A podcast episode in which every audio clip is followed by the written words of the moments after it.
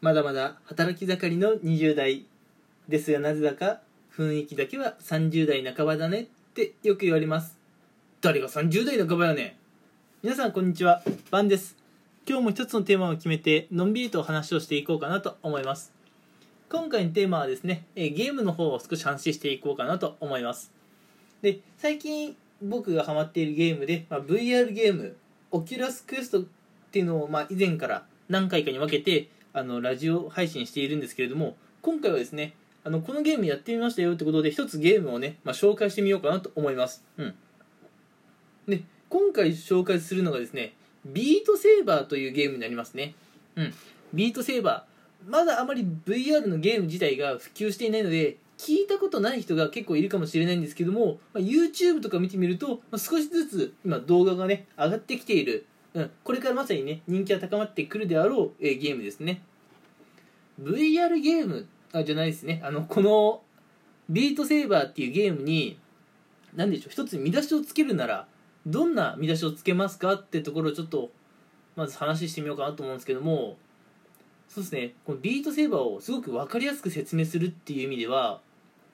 太鼓の達人ってあるじゃないですか。ゲーセンだとかあとゲーム化ね。あの家庭用のゲーム化もされましたけどあの太鼓の達人。あの太鼓の達人の、まあ、次世代版と思ってもらえればいいかなうん太鼓の達人が、まあ、VR の世界で出てきましたよっていう感じですねはいでビートセーバーってあの、まあ、もちろん太鼓ってね名がつかないので、まあ、太鼓は出てこないんですけれどもあのビートセーバーっていうのは、まあ、右手と左手に持ってるリモコンをですね剣、うん、セーバー、うん、セーバーし、うん、剣に見立ててですね自分に迫り来るボックスをひたすらリズムに合わせて切っていく、うん、切り裂いていくっていうゲームになります、うん、でまずリズムに合わせてっていうところは太鼓の達人と同じですよね。太鼓の達人も今までいろんなあの音楽があったと思います、うん、それこそいろんな有名なねアーティストが歌われてる曲を、まあ、リズムに合わせて太鼓を叩くっていうのがあったと思います。でこのあれですねビートセーバーも、まあ、音楽に合わせて迫り来るボックスを、まあ、右手と左手に持った剣で切り裂いていくっていうところは、まあ、かなり似ているのかな。太鼓を叩くか迫り来るボックスを切るかっていう違いが、まあ、あるんですけれども、うん、まあ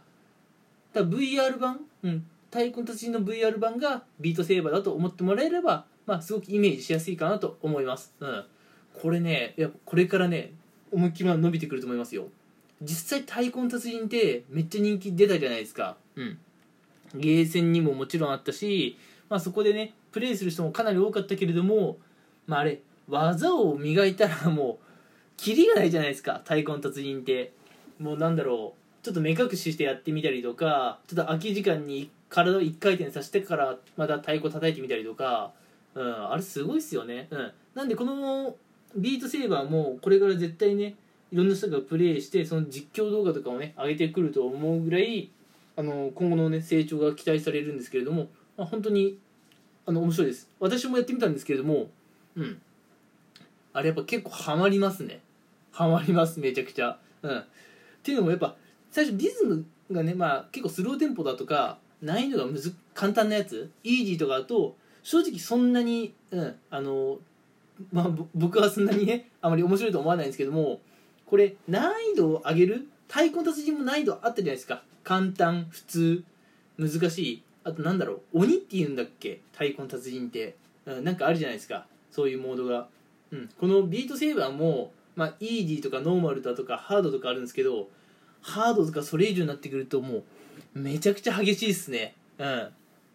なんだろう。太鼓の達人ってただ太鼓を叩くだけだったかもしれないですけどビートセーバーって若干ダンスの要素もあるんですよね。うん。ただ右手と左手を振って迫り来るボックスを切ればいいっていうだけじゃなくて必要に応じて体を右に反らしたり左に反らしたりあるいはねちょその場にしゃがまないといけないっていうのもこのビートセーバーあるんですよ、うん、それがねなんかもうやってみた感想としてはもう俺なんか今ダンスの練習してるのかなっていうそれぐらい結構本当にあの汗かくぐらい、うん、激しいものでした。ビートセーバー。ぜひね皆さんも興味があればやってもらいたいなと思うんですけどもこれ絶対今後来ると思うんですよ、うん、って感じで今日最近ハマっているゲームってことで、まあ、あの